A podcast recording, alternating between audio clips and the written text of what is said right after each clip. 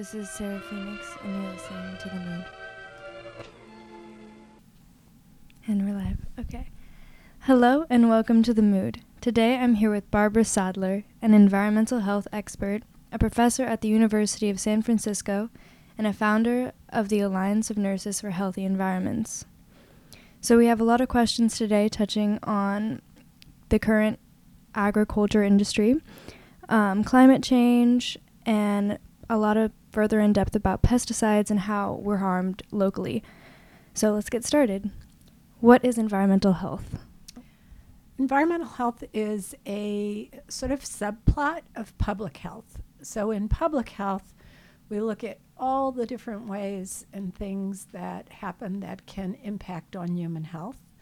And, um, and environmental health is specifically looking at those things that are exposures that might be biological exposures or radiological or chemical exposures and how they are impacting um, mostly uh, population based health as opposed to individuals. So, really looking at how they can affect a whole community or a whole class of people.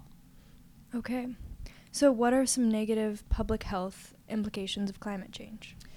So, I think I want to start out by talking about what climate change is, because um, sometimes people uh, go right to what climate change causes and don't pay attention to what climate what's really causing climate change. Yeah. So we think, okay, climate change causes floods and fires and extreme weather. Well, I'll talk about the health effects it, it creates also. But um, I think it's really important that every citizen be able to kind of describe what climate change is. You know, what's happening on Earth right now that is making the climate change. So I'm going to just spend a couple of minutes on that. Great. And um, using some things that everybody, I think, can relate to. Um, so the Earth has been warmed by the sun for a very long time, and a lot of the sun's rays are reflected back out and past the atmosphere and out into the ethers. And that combination of the sun's rays warming the Earth and then some of that heat reflected back out, that combination has kept us at this temperature that has allowed life to flourish on Earth. But what has happened is that over especially this last century, we've been creating more and more of gases that we are calling greenhouse gases because what they do is they blanket the atmosphere. So the sun's rays still come in and warm the earth, but that reflected um, warmth that would ordinarily go out and completely go away now is getting captured. It's like we're wrapped in a blanket.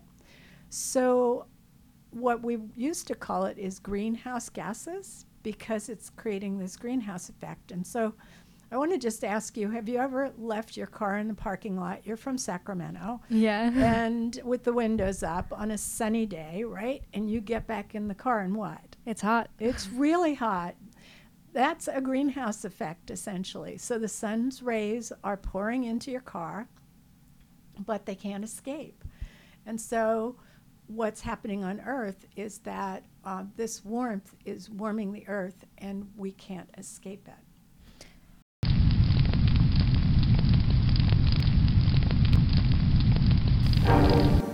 Then it happened. The wind built up in fury. The flames speeded along their fiery path, forward and up. Smoke masked the face of the warm sun.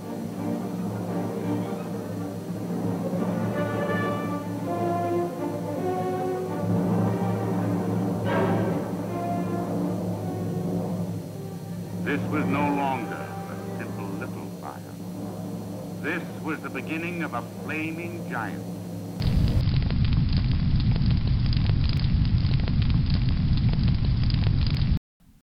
So, what are these greenhouse gases and how are they man made? So green, not all are man-made. So for instance, these huge fires that we've been having, those create some greenhouse gases, but the majority of greenhouse gases are being created by the way we produce energy, not just in the U.S. but all over the globe, the way that we're producing our food, and much more of animal-based diets create a lot more greenhouse gases.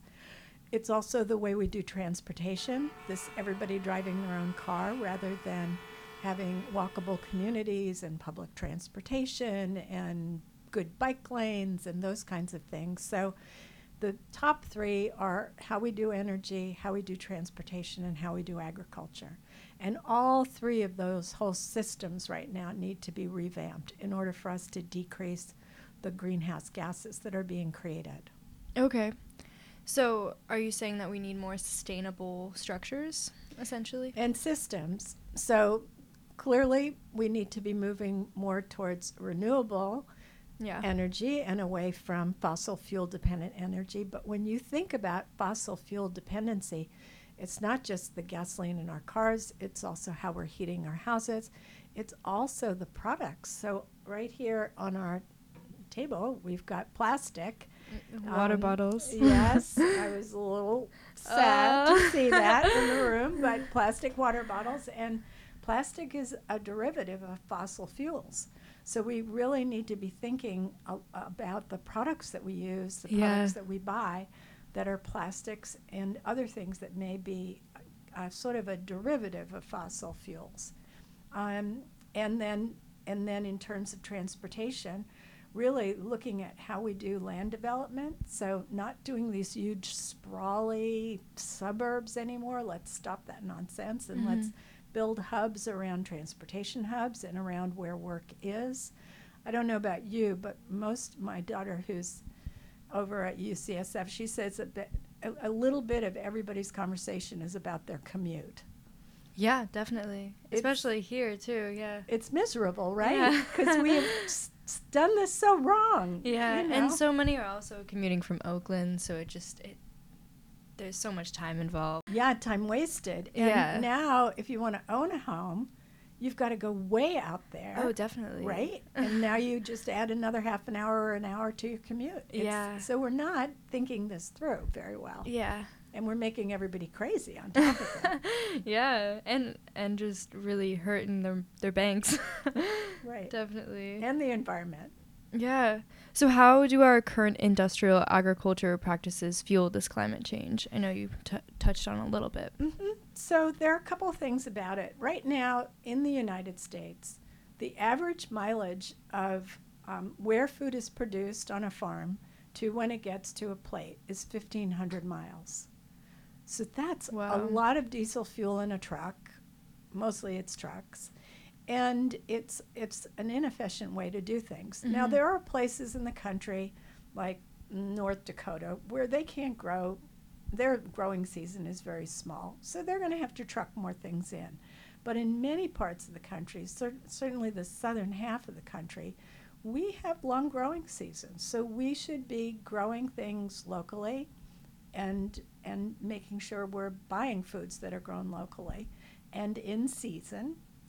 Um, because right now we've been so spoiled. When I was a kid, you bought fruits that were in season. When they weren't in season, they weren't in the markets. Yeah. And now It's also crazy seeing the fruits at the the supermarket that are like like the strawberries that are just like three times strawberries. Mm, Like mhm. what it looked like when I was little is so different now. That's right.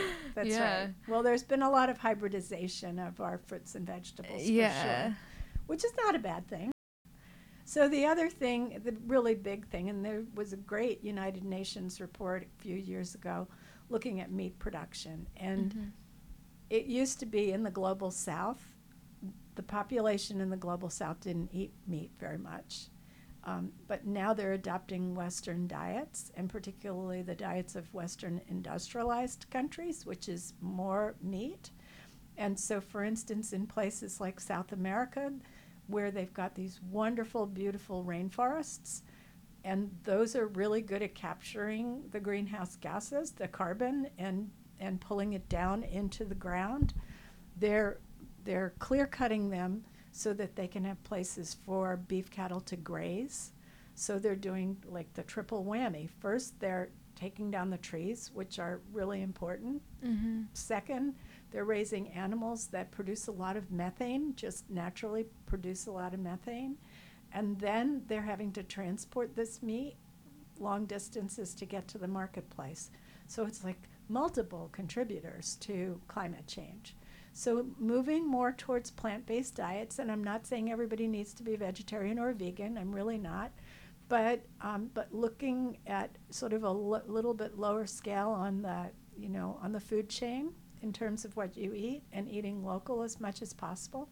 Okay. Really good. So other than like the production of methane in like the raising cattle, what are other greenhouse gases that are really affecting the environment? Well, when we do um, when we do this big monoculture kinds of uh, farming, like we do in the Central Valley, um, and not so much producing meat there, but in producing uh, our fruits and vegetables, we're using a lot of diesel fueled um, vehicles in the farming itself, and we're also tilling the soil rather than no till, which is sort of what we're really looking at right now as, as the better practice. And when you till that soil, you release carbon into the atmosphere. You also break the integrity of the soil, which um, healthy soil doesn't would prefer not to be broken up regularly because it's got all kinds of great microbes and really things that are important to the soil. Okay, that makes a lot of sense. So, can you go further in depth about how pesticides harm us as well as antibiotic use on animals in these farms? Sure. So, those are two other things that we're doing in this industrial kind of agriculture. So, the way that we're producing most of our meat animals, and that includes our poultry, is in something that are not even called farms anymore. We call them concentrated animal feed organizations, CAFOs. Oh, I didn't know that. So, yeah, and so a CAFO might have a thousand hogs in, in a, a bunch of houses with no access to outdoors, and they'll be raised entirely indoor. They're doing the same thing with chickens, entirely indoor and with thousands of chickens just in one house. So once you start um, putting animals in close proximity there, um, the likeliness of them getting sick is higher. Um, and there, there are two reasons for using the antibiotics, and one is because the likeliness of them getting sick is higher, but also what most people don't know is when you give an animal a low level of antibiotic, a non therapeutic level, it actually shifts their metabolism and they increase their weight. So if you're a beef cattle farmer or a rancher, you make your money by the pound, right? You sell Yeah. your beef cattle by the pound. So if you've got something that's going to increase your beef cow by 5%, you're going to use that because it's going to come back to you in your profits. So they're using these non essential antibiotics because they increase growth. The problem is when you start introducing antibiotics into the ecosystem, the pathogens, the bugs, start to say, oh, well, we need to adapt to that. So they start changing, and then you wind up with antibiotic resistant organisms. And then that directly affects affects us when we eat it. That can affect us when we eat it, but it also winds up then in the runoff and in the water. It winds up then um, in the way that we may eat it, but also or otherwise exposed to it. So, for instance, people don't often think through where their food comes from, but chickens, okay, we raise them in these windowless houses, and then mostly at night, the chicken catchers go in. These are people who are paid to catch the chickens. And they go in because chickens rest at night. And so they go in and literally catch the chickens, take them out, throw them in the truck, and then they go to slaughter. I mean, people don't think about how do they get from one place to another, right? Yeah, yeah. I mean, you just you go to the grocery store, you buy your chickens, you know, your breast meat or your thighs or whatever, and you eat it. So what a friend of mine who's an um, an environmental scientist, she wanted to know whether these chicken catchers that went into the houses at night were they developing antimicrobial resistant organisms. That's so interesting. Right. So what she got them to do was give them give her samples of their stool because they were developing the antimicrobial organisms in their gut. Now, and so when they had bowel movements, th- she was getting samples and she was putting them in petri dishes and seeing what would be resistant to to antibiotics. and she was finding that they were beginning to grow antimicrobial or antibiotic resistant organisms. now, these were healthy workers. But if they went home to a newborn whose immune system hadn't fully developed, or to somebody with HIV AIDS, or to somebody who is um, permanently on immunosuppressants because they have uh, an organ like a liver transplant or any other kind of transplant, these folks have very, very low umi- immunity. So for them to be exposed to then through this healthy worker who comes home um, and has these antimicrobial exist- resistant organisms, you know, on their clothing or on their hands, they then have the potential to get very, very sick. You don't think about that. Mm-mm. So are the diseases or antibodies forming into stronger um, kinds? Well, what the microbes are. Microbes. So and and all microbes are not pathogenic. Pathogenic meaning they cause pathology or illness. Mhm. So it's really the pathogenic organisms that we're worried about, the ones that then can cause infections in humans. Either they can infect a wound, or maybe they infect your stomach, or if they get into your bloodstream, they can infect any number of your organs. So when we use these non essential antibiotics, meaning non therapeutic antibiotics, in our agriculture, we're creating the conditions for antimicrobial and antibiotic resistant organisms to grow. Wow. Okay. So that how do, how are we gonna grow from that? Um, if it's if they're already getting worse. Well, a lot of hospitals now are very concerned about um, antibiotic resistant organisms. We're seeing that. And of so course. I'm also a nurse. And as a nurse, think about this. Do you want to be working with a patient, taking care of a patient who has an infection with an organism for which there is no treatment? Right? Mhm. It's it's a little scary. So it's scary for all the people that work in the hospital. And addressing these antibiotic resistant organisms and infections is a is a big important priority for hospitals around the country and around the world right now. So it all kind of goes back to do we need to be using these unessential antibiotics in agriculture? And the answer is a resounding no. I mean, we've been raising beef cattle and chickens for many, many hundreds and thousands of years, right? Without giving them antibiotics. Antibiotics were only invented in just the last century or so. So, the other thing you asked about was pesticides. Yes. So, there are a lot of different kinds of pesticides. The pesticide's a big umbrella for many different chemicals. So, do you ever use antimicrobial soap? Hand washing soap? I I don't even pay attention to the label, but probably. yeah, so a lot of people do. And in fact, I just came from the restroom over in the nursing school, and, and what is in the little squirt bottle there is antimicrobial soap. And so, antimicrobials are chemicals that were designed to kill something, right? Mhm. They're to kill microbes. So, pesticides are chemicals that were either designed to kill something or to stop its reproduction. So, chlorine is a pesticide. It's registered with the EPA because it kills microbes.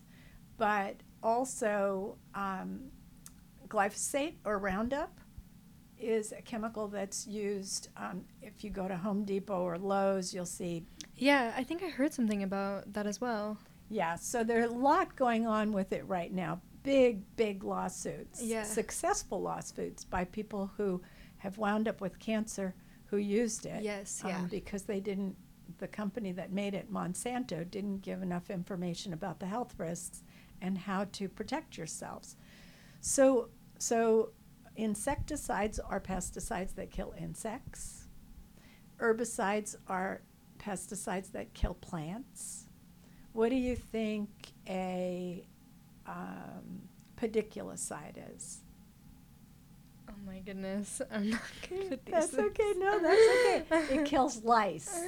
Oh, I would not I know it was a trick question. Sorry, but But so there are different. How about fungicide? What do you think? Fungi. Yeah, there you go. And mold, Got it. exactly. Right. So there are lots of different kinds of pesticides, and they're specific to kill or stop the reproduction. So it's no surprise that we, the EPA, okayed the use of neonicotinoids, which are insecticides, and then we discovered, lo and behold, that they're injuring bees. Well, they're an insecticide. They're poisonous to insects. So they're one of the insecticides, one of the pesticides that we're very concerned about because of the bee population. Glyphosate, which is a, a an herbicide, is another one because we're concerned because it's a carcinogen and we're using it in our fields all over the place. Now we're in Northern California and what is a big crop up in Sonoma, and Napa? One. Grapes. Grapes, yes. Right? Wine grapes. yes, exactly. And so there are only one percent of the of the grape vineyards that are up there that are organic. So ninety nine percent of them are conventional vineyards, I didn't know that. and they use glyphosate. Oh. So it's Wow. used widely in Napa, Sonoma, Lake County, where they're growing um, grapes for wine. Well, how safe is that to be so close to it? it's not so safe. And that's what these lawsuits are just proving. Um, when juries see what the what the data is, um, the International Agency for Research on Cancer has said that glyphosate is a probable carcinogen, but we are putting it all over, all over. It's one of the largest categories of pesticides that's used globally. Wow. And in relation to like the fires that happened recently, does that just kind of like double the harm with the carcinogens? Well, it in environmental health, what we recognize is that we're kind of awash in a soup of chemicals, right? Yeah. There are chemicals that are on our food, residues that are on our food. There are chemicals in our personal care products, right? yeah. There, ca- and in, I would encourage your listeners to um, to look at the Safe Cosmetics database, and that's whether they're male or female, because they can put in their shampoo or their deodorant if they're male, and look and see what kinds of chemicals are in your personal care products. You can look that up. Now, if you really want to know about the pesticide residues on your food, there's Yeah. a wonderful website and also an app, and it's called What's on My Food. What's on my food? Right? Okay. And you go to What's on My Food and you look up what you ate last night. Maybe you had asparagus and maybe you had rice. And it will tell you, based on the USDA, the U.S. Department of Agriculture, based on what pesticide residues they've found on these products, it will tell you the likelihood of what kinds of pesticide residues you probably ate last night. Oh my gosh. Oh my God, that's right. So it's not one thing or another thing, it's all the things. It's a mix, yeah. Mhm. All right. So, expanding off of that, how much does the federal government government do to ensure our safety as well as other laws and bills passed? And are there any positive policies that are being advanced toward our public health? Well, our current administration is not public health forward. Yeah. And in, in anything that they're doing. And, um, and certainly in environmental health, it's, um, it's been really disheartening what's been going on with the federal government. So, for instance, the Environmental Protection Agency was told to take anything that said climate change off its website. This is horrifying. I saw that. That is horrifying. It is absolutely horrifying. And any of us who believe in science, and all of us, should be writing lever- letters to this president that we believe in science and that it's really important for us to not politicize science, that, that we should be paying attention to it so that we can protect our people. And so they've reversed a bunch of uh, public health protective environmental health policies. And right now, I'm afraid they're listening a lot more to the industry than they are to the public health and scientific community. And it's going to bite us in the buns at some point in terms of increasing health risks that we're going to start seeing. And for so many uh, exposures, the health risks don't happen immediately. I mean, if you accidentally drink pesticides as a child, you know, Yeah. and accidental poisoning, yeah, you have immediate results. But most of them accumulate over time, and for things like cancer, sometimes there's a latency period of 20 or 30 years. So a lot of the exposures that we're seeing now may increase your risk, for instance, um, for getting some of these chronic diseases or cancer. The other thing that the federal government started doing about 10 years ago, there's something called the National Health and Nutrition Exam Study. And they examine thousands of Americans um, for their health status. And one of the things they started adding to that about 10 years ago was doing biomonitoring. So, testing people's urine and blood for the presence of bad chemicals that should never be in a human body. And what they're discovering, regrettably, is that in your body and in my body, we have plasticizers, solvents, pesticides, heavy metals, all these things that should never be there. Yeah. And for each of these chemicals, the reason they chose them was because there was peer reviewed science that clearly showed that they created a health risk. So if we've got all of these toxic chemicals in our body, from my perspective, that's a failure in our policies, right? Yes, yeah. And that's very scary. Yes, it is. You don't want to take my classes. You stop drinking, I eating, slathering your body with stuff. It's just terrible. Yeah. But I think we need to be informed about this and Definitely. and making healthy choices. And you don't have to go to Whole Paycheck or Whole Foods it, to be healthier. There are lots of ways where you can make choices. Um, and using some of these databases that will help you make the decisions that I've described. Um, and, and the other thing is that regrettably, we can't just shop our way out of this mess. We really do have to have sound policies. Yeah. So are there any like regulations that have come up that have really helped?